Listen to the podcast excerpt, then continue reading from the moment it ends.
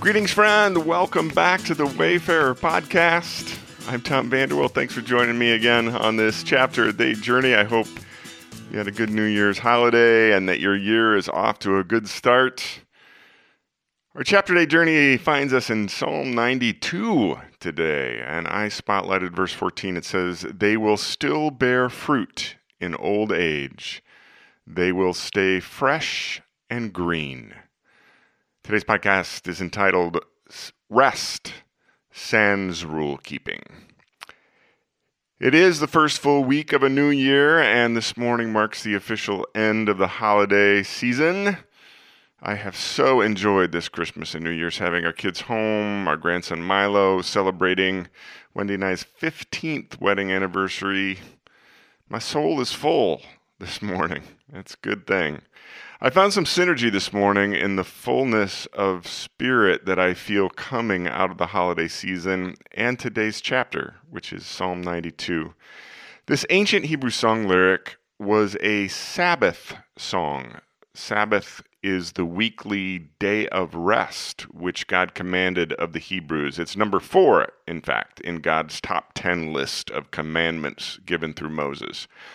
Now, after the temple had been destroyed by the Babylonians, the who's who of Hebrews had been forced into exile in Babylon. And there, without a central place of worship, the Hebrews were forced to find ways to keep the faith without a physical location of worship. The result was that both their study of the law, and in layman's terms, that would be the first five books of the great story, or Genesis through Deuteronomy, and keeping the Sabbath day became cornerstones of the faithful during that period of exile. Now, after the exiles returned and the temple was rebuilt, the Sabbath continued to increase in importance in Hebrew spiritual life. By the time Jesus arrived on the scene some 500 years later, the Sabbath had ceased to be a day of rest and celebration it had become a burdensome, endless list of things you could or couldn't do unless you wanted to be called out by religious busybodies and even face possible corporal punishment. That's what human religion does. It takes a spiritual principle meant for health and well being and reduces it to a burdensome list of rules used to determine who's naughty or nice, who's good or bad, who's righteous or wicked, who's in and who's out. Along my spiritual journey, I've learned to shun religious rule keeping and seek those things that promote life and spirit. And what I've learned is that there is a crucial difference between religious rule keeping and spiritual discipline. I shun the former while I fully embrace the latter. Yesterday, Wendy and I attended worship with our local gathering of Jesus followers. We did so not because we felt we had to, but because we really desired to do so.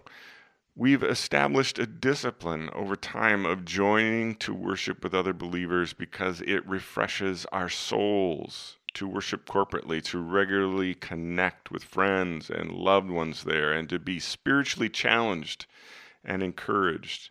It's part of the spiritual rhythm of our lives, and that's a good thing.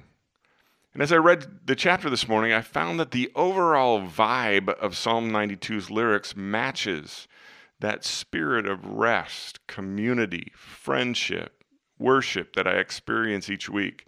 It promotes our spiritual health and has led to fruitfulness, like the verse says that I spotlighted this morning, keeping our souls fresh and green as prescribed, even as we progress further and further in age in our life journey. So, in the quiet this morning, I find my mind and spirit ready to head into a new work week, a new year.